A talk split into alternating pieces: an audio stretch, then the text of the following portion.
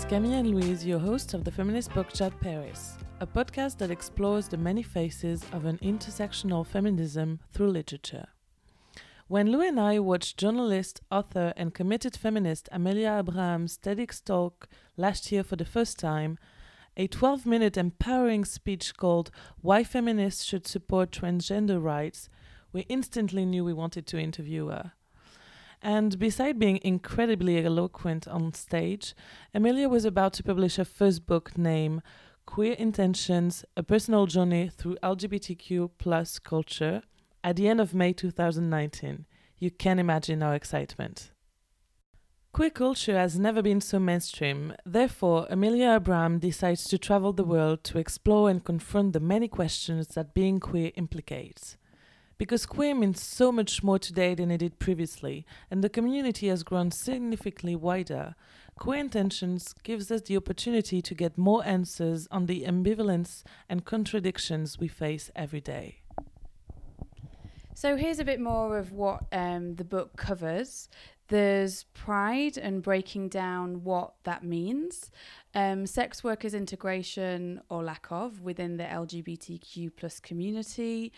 We get some insight into the drag community as well as violence towards marginalized queer communities. Um, there's stuff in there about same sex marriage, uh, trans conditions in the Middle East, as well as all around the globe. And in addition to all of this, we also get a clear view of the importance of community, as well as its potential limitations, um, and various types of queer lifestyle and fundamental values from really from a global perspective, um, and it's celebrated and recognized fully. There's just so much to discuss and so much to learn from the people that Amelia meets with and interviews. The book combines excellent journalism skills with a really charming openness.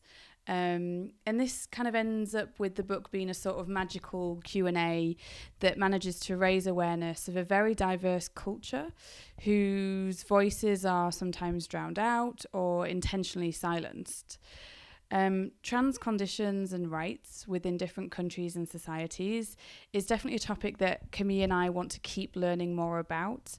Um, we just feel quite strongly that this will help uh, nourish our reading sessions whilst also continuing to give visibility to a topic that urgently needs all of our attention. So, uh, hi Amelia, and thank you so much for taking time for us to answer our questions we are so so amazed by your book. I think we both loved it, and we can't wait for our, our community to be able to enjoy bits of it. So um, we won't have time to cover all the chapters, but there's some few topics that we really wanted to talk to you about. Um, we thought, for example, that your book did such a, a great work in giving a voice to those who don't actually fit um, inside a gender sexuality box, as well as bringing attention to discrimination that takes place within these underground communities. So um, your TEDx London talk uh, shed a light on sheds a light on feminists not supporting transgender. Um, and queer intention develops upon that by telling us about drag queens rejecting trans men or women having uh, women who have fully transitioned, uh, women not supporting women, or gay misogyny.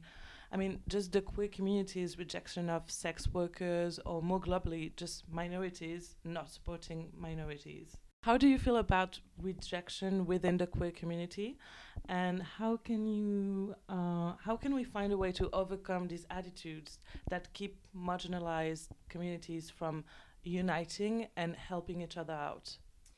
Yeah, it's a good question. I think it's not all these topics you listed are not necessarily things that when I started writing the book, I thought, oh, I really want to cover this or talk about this. They're things that naturally came up on my journey. So when I went to interview different people, I would find that these types of conversations about, um, you know, hi- hierarchies of oppression or infighting um, or different types of phobias, like transphobia or homophobia or femmephobia, within LGBT communities as well as outside of them um, kept just coming up um, in conversation. So I didn't really plan to cover this necessarily. It's just a fact of LGBT life. I think also I I suppose it, it. Having said that, it was important to show that these things do exist between LGBTQ people. Like we're not always facing discrimination from outside, but that we can discriminate against each other. Um, because that's the truth, but also for people reading it, you know, for straight people reading, I didn't want it to be like, oh, look, all, you know, all of our oppression's your problem because it's, it's not. It's like a structural thing. Um, and also for LGBT people reading, I think I wanted people to take away from the book, like, how can I do better? Um, And in terms of that question of how we can do better, I mean, I suppose just educating ourselves really. Um, I hope the book will go a little bit of a way to do that and make people think about things they might not have. So, for instance, MJ Brown, who's like an African American drag queen, um, who's who's gender non-conforming that I interview in the book, um, to, as you said, talks a lot about um, femmephobia within drag. Um, and another drag queen I interviewed, they both said the same thing, which is something I see my friends experiencing a lot, which is, you know, if you're a drag queen, you kind of can't get laid. Um, or if you're femme presenting, you, you can't get laid as a gay man, um, or you know, as a gender non-conforming person. And I, I guess it all stems back to misogyny, really. A lot of the different types of um, discrimination uh, all seem to stem back to misogyny. Um, and so, yeah, I suppose we just need to be a bit more cognizant when we th- when we're thinking about how we treat other people and questioning where our biases lie as LGBT people. Um, I think that that would improve a lot of the discrimination. And I think um, just to kind of c- continue what, what you said there about educating um, and just making people e- opening their eyes to it and making them aware because this has been around for a long time. Like very recently, we watched the documentary on Netflix about Marsha P. Johnson. And you see footage, you know, it's incredible that the footage that they have where you see um, Sylvia Rivera standing up at the first gay pride, which comes out of Stonewall Inn, and, and getting up and, and saying in very clear words, like, you are forgetting us, you are leaving us behind, we are here fighting with you, and you're pushing us away to the sidelines. So, just to have this book in the present day be so clear and concise on things, it's obviously very important because um, there's still that kind of battle, um, not battle, but there's still work to be done, kind of thing. Yeah, it's something I'm thinking a lot about this weekend in particular, actually, because I'm writing an article about um, Trans Pride, um, which London Trans Pride, which has just been announced that they're going to have the first London Trans Pride in September, which is which is a great thing. And if, if the people that are organising it want their own space, that's that's great, and they should have that. However, if the reason that they're doing that is because they don't feel safe or welcome at London Pride, then we've got a big problem. And I and, and I think that I haven't actually spoken to them yet, but I think that they don't because last year, um, people who identified as lesbians and feminists stormed London Pride. Um, and did a protest against the inclusion of trans women at Pride, um, which you know was something that Pride in London have have condemned and said that they didn't wa- welcome in any way. But it still happened, and it and I can understand why that would make trans people feel unwelcome at Pride. And so I guess what I'm thinking about a lot this weekend, but also in the book, is like how can the rest of the uh, LGB community, um, what can we do about that? Um, and I hope that one thing that comes out of the book in terms of this idea of not really like looking out for each other or, or existent phobias like transphobia within ho- homosexual communities or whatever is like this this journey I had made me realize that we're we are all connected and everywhere I went I found someone LGB or T or Q or whatever else or I willing to help me and willing to give up their time to welcome me into their lives, be my guide, be my unofficial fixer, um, you know, and they the only reason they did that was because like they felt like the project was important, but also because they felt like connected to it, or they they felt mm. that we had some kind of we almost like we owed each other something, and so you know it was writing it was a really nice reminder for me personally that we are part of this bigger international family and we are still a community Yeah, it's waking up this sense of community that sometimes gets lost. Yeah, I think it does get lost. So I hope reading the book kind of joins up the dots in all these different places between all these different types of LGBT people. it really does. Okay, good. Yeah, it really does. So, also in Queer Intentions, you touch upon uh, this ambivalence uh, between the general desire for independence within uh, LGBTQ plus communities uh, in terms of social norms, and the desire to still want to fit in to something. So, for example, finding a partner, settling down with them, starting a family, etc. So that's still uh, kind of putting a binary basis um, in terms of everyday life choices. Um, so, as a queer person, you either have to conform to heteronormative standards, or you don't. You go your own way, way, or then you're somewhere in between in the grey area. For example, uh, being bisexual, uh, which is something that is not even taken seriously or uh, respected. So, in terms of the question do you think that these contradictory feelings within the community are the result of like social construct, social conditioning that is so interiorized that none of us uh, can really free ourselves from wanting these things like a family, love, partner? Or is it more that queer communities, by emancipating themselves from the, the straight heteronormative model, have created another set of different boundaries that then put them and their community in kind of like another restricted box? Or is it neither of those things and it's something else? Well, it's certainly very complicated, as I found out. I was like, that's weird that there's not really a book about this, about like the emotional side of this. There's a there's a, there's many many books about like the political side of like should we assimilate, shouldn't we, and like a lot of academic books. Yeah. There wasn't really didn't really feel anything. Because people feel ashamed of that. Yeah, it's a, it's a confusing, but I also I think the other reason one might be like people feeling confused or shameful, but the other one I think is it's just a really hard topic, as I found out trying to write a book about it because there's no real answer. But I, a few things on that is what I will say is one of the reasons I decided like this is where I want to start the book is because I think this is a really universal thing. I don't think it's particular to queer people. So for instance, I mean, like with my cap on, not as a queer person, but as a like as a just as a woman. Mm-hmm. Um, I think we're brought up and we, we see these films like we see like a rom com where the woman like finds the one and they're like Prince Charming at the end, and then we see like I mean, and then we see like the single kind of model of like the single perishing woman who's like not having kids by a certain age. And I think that that really relates to that. It's like this idea of like you have certain life markers that you're supposed to hit and you're a failure if you don't. And I think that everybody is pretty much conditioned to feel like that in society, whether or not they're queer. I think women particularly are made to feel like that. Um, and it's been nice to have a few messages from friends uh, who are straight women who have read the book and said, "Oh wow, like I kind of didn't think I'd be that interested in your book to be honest." But I'm reading the first chapter and I'm it's making me think about so many things about how I'm not married yet at 33 when I thought I would be, or how I'm 36 and I maybe I'm not going to have a child.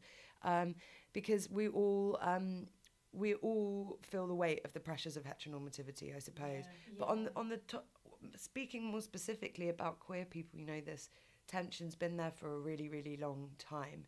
Um, and I think it's something I've always noticed, like, even when I was at university, like, learning about queer studies, mm. um, this question of, I guess a good way to sum it up is if, like, what are we fighting for, or what have people before us been fighting for? Is it to be is it to be the same as everyone else or to be accepted as different and that is what yeah. the tension is and that's a tension we can kind of carry inside of ourselves i think like you know, for anyone who hasn't read the book, what I was feeling was like, oh, you know, I have all these rights now. I and I'm, you know, white cis and quite privileged, and I live in England, and I could just get married um, and have kids and sort of live like your average per- straight person. Yeah. Um, and that's amazing. But I also, I think queer people f- with these privileges, you know, it's great to have these privileges, but I think we feel more conflicted because we've grown up still people of our generation i'm 27 like without without ever being able to see that as an option as a child. So these are quite new privileges. Um, and i think what we do when we grow up not you know gay marriage only got legalized in the uk in 2014 so until 2014 i was alive for like 23 years where that wasn't possible. Mm. um, and so you kind of you go you, if something rejects you you kind of go oh well i didn't want that anyway. You know it's a self-defense mechanism. Yeah. um, so it's kind of a, a self-defense mechanism but it's also and it's also out of necessity that you find other forms of happiness or ways of being. Um, and then when all that changes i think we're left feeling quite confused or conflicted.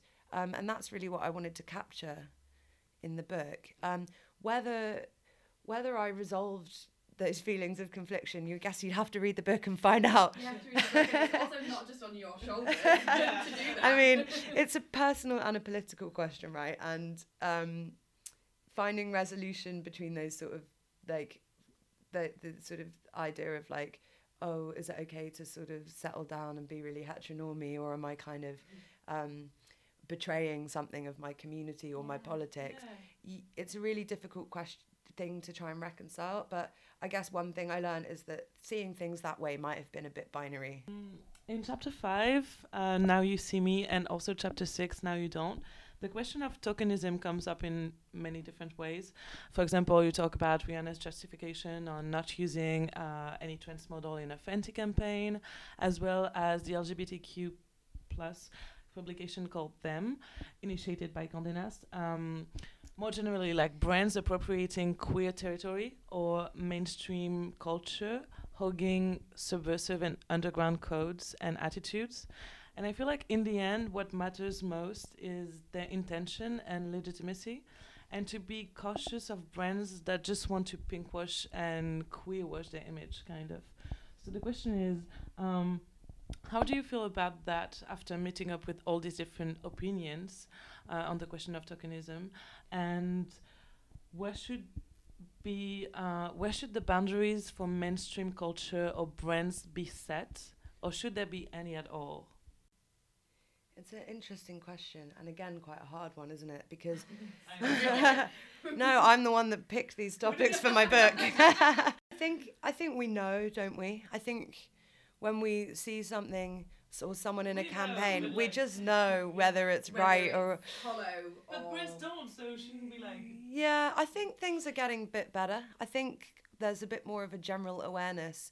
It's Kiela Beja in the book who says, Your shit's on blast now. Like, you know, when Pepsi put out a Diet Coke advert of Kendall Jenner, like, sort of like, sort of aping the Black Lives Matter protest with, with, by, in that advert, it's just, it's just insane. But obviously, like, you're going to get loads of shit for that because w- people are out there policing these things as they should be on social media and whatnot. Um, so I think that's we're educating brands, um, and there's it's more of a two way street now. Definitely. Yeah. Like I think the impact already of people having the kind of those digital platforms, like it's qu- it's quite monumental that that ad got pulled as quickly as it did. Um, and I think, you know, a clear next step is having a diverse set of people in the room so that the idea doesn't even get approved so that that doesn't even get produced because someone earlier in the process goes hang on a second guys. Maybe we should get a second opinion or my opinion you know as a person of color or kind of thing. So it's we are getting there. There is obviously a, a, a progress to celebrate and an evolution but it's getting to that point where like the the hollow crap gets called out before you know before it's even like money is invested i suppose for me like that would be where we're hopefully going towards Yeah, I think so. And I think it's not just calling out something when it's like does something really overtly bad. It's just al- or also there's a lot of calling out of things that aren't don't look diverse. You know, so I rem- remember my friend Amru posting a picture of like the po- the film poster for Mamma Mia 2 and it was like it had like 16 white people on it.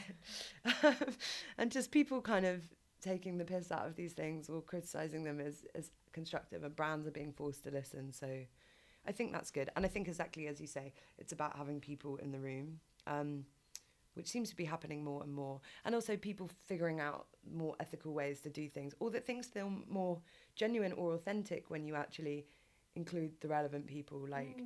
I, I mean i don't know the ins and outs of who got paid what obviously but i feel like with ryan murphy's pose you can it just it's just such a good show because it's like trans people playing trans people, and it just feels authentic. And in, and in the writing room, like Janet Mock is a huge part of that. Um, Hector Xtravaganza, uh, yeah, MJ Rodriguez and Indya. Um, just yeah, that is an example, isn't it? A, a perfect current example um, of how from A to Z that has been that's good. Uh, th- there is an opportunity for people at any point to go, no, no, no, hold on. It's actually like this. And also pays off because we stand that, right? Because like, Yeah. and you know, or you know, even even just like I rem- remember talking about Ryan Murphy and Versace when they had like Ricky Martin playing Versace's boyfriend, like just these things like queer people live for, like it's what we want to see, like these funny little gay nods. Uh, to go to chapter three, in the beginning there were gay bars. You talk with um, a sociologist, a sociologist at the University of Columbia, Amin Ghaziani. Um, and he he mentions uh, this concept of uh, performative uh, progressiveness. So where there's equality from a legal standpoint, but that doesn't ensure uh, feeling safe or being safe um, as a queer person within society. Bottom line, uh, being gay is okay, but doing gay is not. Um, so this performativity, it feels very visible in the kind of liberal societies that the three of us live in, and it impacts all minority communities which ultimately allows for all types of discrimination to persist. So, ageism, ableism, sexism, homophobia, transphobia, and on and on and on, with no real accountable action being taken to change things just because, like, something is written down in law. Um, what do you think are some important next steps for this performance? Activity to evolve into action or attitudes that will actually enable uh, progress, like real progress. Hmm. It's a hard one, isn't it? Because yeah, I, I one thing when I talk about performative progressiveness, which is Amin's term, he's brilliant. Um, it, it's just the perfect term to su- to sum up, isn't it? it's really good. I don't know. It's not. It's, yeah, it's not really widely used or known about. I think he might have coined it or something. Anyway, uh, so I hope more people learn this term from the book. Um, one th- one thing that I think of what my probably my most accepting of my gayness family member at my birthday last year. We were like, this is someone, the first person I came out to, like so accepting, and then at my birthday dinner, I was like, sh- sh- we were talking about films, and I was like, oh, you should watch this film, Call Me by Your Name. It's beautiful. Oh, it's about two, you know, gay guy, blah, blah. And then she's like, oh, do they have sex in it? And I was like, yeah. And she was like, oh, I don't want to watch it then. And I was like, but, you, but you'd watch a film where straight people have sex. So, like, why wouldn't you watch a film with gay people kissing or having sex in it? She's like, I just don't really want to see that. And I'm like, this is the person who's accepted me, the, been so overwhelmingly accepting. I think this is like, the disjunction, right? Like you can kind of emotionally support someone, you know, who's gay, or you can vote for gay rights, um, or you can go to fucking pride. And then you, when you actually see two people gay, gay people making out in front of your face, it still like makes you recoil somehow. And I think we forget that a lot of people hold that within themselves. M- not maybe not their fault. Maybe they've been taught to feel like that, or there's some kind of deeper thing going on there. Um, but that's what performative progressiveness is, I think. Um, and I, I, I think about it a lot like, you know, who was the onus on to change this? Um, because as, again, like a very privileged person, I kind of feel like I want to be like really pu- do a lot of PDAs in public with my girlfriend or like hold hands in, in public um, or like, you know, I'll like kiss on the tube in the escalators. And like, you know, I've had girlfriends that are like, oh, I don't don't want to do that, and I'm like, well, you need to expose people to this. If you just kind of internalize this feeling like that's not what you should be doing, or it's not safe to do that, or we should be doing this behind closed doors, exactly, then you're not really shifting anything. However, I saying that nothing bad has ever happened to me as a consequence of doing that, and if it had, maybe I would think twice. Yeah, and also it's like, why should we put our intimacy on scene for people to accept it? Like, why is it our role to put our intimacy in front of everyone's eyes for them to understand stuff? it's like, is it our job to educate people? I'm not sure. I'm not sure. It's it's helpful, I guess, to to not internalize that and be like, oh, I only need to keep this behind closed doors. But equally, it's not. It's who's is the onus on? It shouldn't be on us. So I don't know. It's a Or- difficult one. If it's a Yeah. risk that you're taking, Yeah, you're when putting you yourself at risk, it, yeah. Why? Yeah, like why should that be on you? And I also wonder, um, th- there's probably a difference, right, between.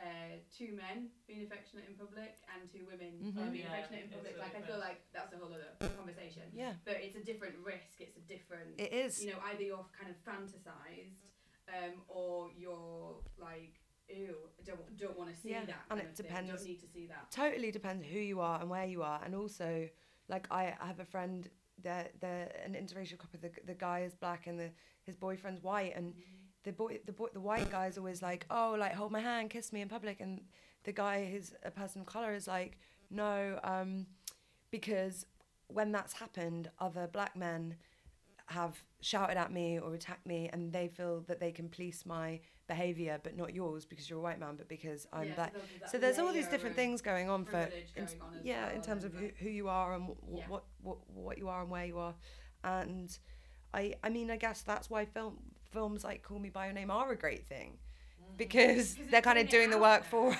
Yeah, yeah. I think it's it's all about education and context, right? It's about I think the, the education needs to be done for all of these Hmm. questions in in the end, and and mostly also about context because as you say, when you're white and privileged and and in like Hmm. good situation, it's it's quite more easy.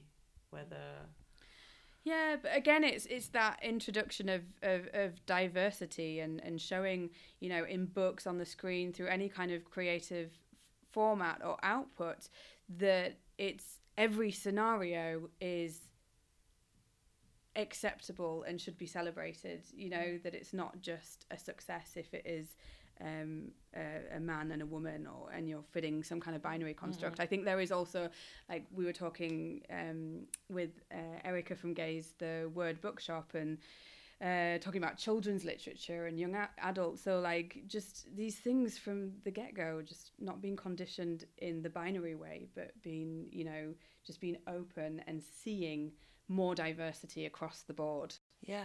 Going back to Pose, my mum texts me saying, Oh, have you watched this program called Pose? Because it's on like the BBC, right? And I'm like, Wow. So your mum's Mum. And then, yeah, I mean, t- she described it as fame, but with drag queens, which I don't feel is accurate in any way.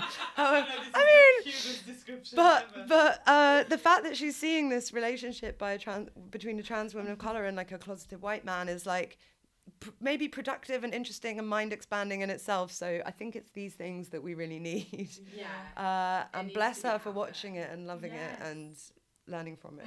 That's awesome. and then talking to you about it as well. Like she's not just You've done it it. She watched it before me, so Ah, you've She's done got the job and having her then like Yeah. sort of.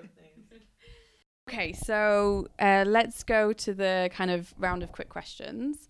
Um, could you share with us maybe a couple of sources of inspiration? It can be people, it can be authors, it can be uh, books, art, whatever, that opened your mind on queer culture and also pushed you to explore further in queer intentions. I guess there there are lots of different influences on the book. Some are quite surprising. Some are like um, straight white male reporters, or got or like um, Gonzo journalists like uh, Louis Theroux or Jon Ronson, who really influenced the style of the book. Actually, um, that whole kind of I'm going to put myself in the situation, or I don't really know where I'm going to go next, or like self-deprecating British humor um, that I really love.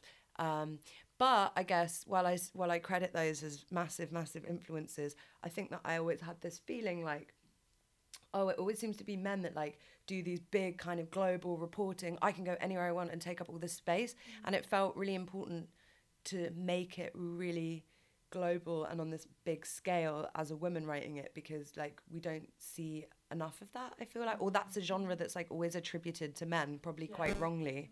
Um so that they were influences. Um sarah schulman's book the Gen- gentrification of the mind was a big influence. Um just this idea of um like a kind of psychological gentrification and how your thinking can become gentrified so it's not just like cities or places that um, become gentrified that they're kind of like landscape of your mind can become gentrified um, without you even realizing it. Um, And thinking about that uh, was a massive influence, as you, you can probably tell from reading the book. I definitely recommend that book to anyone. It's um, yeah, and then finally, um, I suppose conversations with my friends, um, t- a few of whom have books coming out. Um, Glamrou um, or Amrou Al-Kadhi, who is in the book, um, has a book coming out called Unicorn later this year. Um, and then my friend Tom Rasmussen has ha- just had a book out called Diary of a Drag Queen. And these are two people that I just have a lot of the conversations face to face um, all the time about the topics that come up in the book. Um, so I, I suppose they've both been massive influences on me, and I definitely really recommend their books. So that's Diary of a Drag Queen and Unicorn. We'll pop those in the show notes as well. Thank you. Yeah, good job on this really difficult question. um, next is, uh, well, you've said that you've been reading a lot of queer books uh, and you can't wait to read like maybe other stuff. But what are the three latest book you've read? Ooh. That, like you, that you you've loved that you'd recommend. Yeah. You know, Yeah. can be queer literature, can be something else. Uh, well, they've I sort of for work. I don't really get to sort of pick things at random that I read that much in terms of time and then the amount of things I have to read for work. But I have I've read some great things recently. Um, one is um, Andrea Lawlor's book, Paul Takes the Form of a Mortal Girl, which is about a gay guy called Paul who's about 23 in 90s. Um, somewhere uh, I, can't, I can't remember it, the, the, the book traverses so many cities I can't remember which one Paul starts in. But basically Paul can shift their gender um their well their their anatomy um which and the way that they look which gives them access to all these different spaces and interactions. Um but uh but but not in they don't really use the language of transness. That, that it's kind of like a bit almost a bit sci-fi um and it's set within this kind of like punk 90s riot girl dra- uh, backdrop in America, um, and it's a super queer book. There's like one straight character out of like 100 characters. It's like the queerest book of all time, um, and loads of sex. So that's a great book, really interesting. It's kind of like Virginia Woolf's Orlando. Another book I read recently was um, How to Lose a Country by a friend of mine called Ece Temelkuran, and it's a book about the right the signs um, of rising populism. So that was a nice break from reading Yeah. queer books, um, but it it was is kind of written slightly tongue in cheek, and it's like broken into sections of like what starts to happen to a country um, when yeah when sort of the far right is uh, gaining popularity, and it kind of looks it makes a lot of connections between Britain and America with Turkey, where Ece's from. Yeah, and then I guess number three would be I can't remember, but maybe a birthday or Christmas, my girlfriend bought me this book called Ask Dr. Mueller, which is the collected writings um, of Cookie Mueller, who's uh, who's probably my favourite writer of all time. Um, And I'm always reading this and rereading this because she's so fun. Um, but she was a sort, she was in she's a sort of like she was a sort of avant-garde queer figure. Uh, she was an agony aunt, an actress, a stripper, a sort of like it girl, an anti it girl. I don't know. Uh, everything. she was she was very she was very very cool. She she was in John Waters films. Um, yeah, she was um, sort of like s- s- s- sort of orbiting the sort of Andy Warhol scene at one point, and then she's also um, was very good friends with Nan Goldin, who took a lot of photos of her, and she wrote. Um, she wrote this. She she was an agony aunt. I think at, maybe at the Village Voice or somewhere like that. Maybe not some one of those sort of um, papers. And then um, she she she there's this collection of her work called Walking Through Clear Water in a Pool Painted Black. Um, and it's just her short stories. And someone said about her, one of the sort of John Waters set, like, oh, Cookie couldn't leave the house to buy a carton of milk without something insane happening to her. And the book is like short stories from her life, and they are just so funny. Like she's just got this brilliant sense of humor, and the crazy, the, the, the, the most, the weirdest things have happened to her. Um, so I'd, I'd really recommend either of those books. They're both kind of collections of her stories. Okay. Thank you. Putting them all on our list. Yeah. Yeah. Obviously, in the short term, you've got kind of like the book tour coming up and events surrounding that. But what's next for you in your career? Like, what what do you want to do? Um, well, I w- would like to do a, uh, a kind of antho- queer anthology, um, and I would also like to try doing some TV writing. And I would also, when I've sort of regained the energy um, of doing after doing this book, go and do another book which has a similar format, um, which I have an idea for. Yeah, so t- a bit of TV, venturing into TV, continuing with the book writing, and it's exciting. Well, we can't wait to. We'll be following. Yeah. Uh, not sound creepy, but it will be following and supporting. Um, and obviously, whenever you come to Paris, Yeah, um, we'll have a glass of wine and we'll be there. We'll come to the event. We'll take you for wine. like you're That would sorted. lovely, yeah, yeah. Last question. Sorry. When does Queer Intentions actually come out? Can we buy it now? It's out on the 30th of May, but you can pre-order now.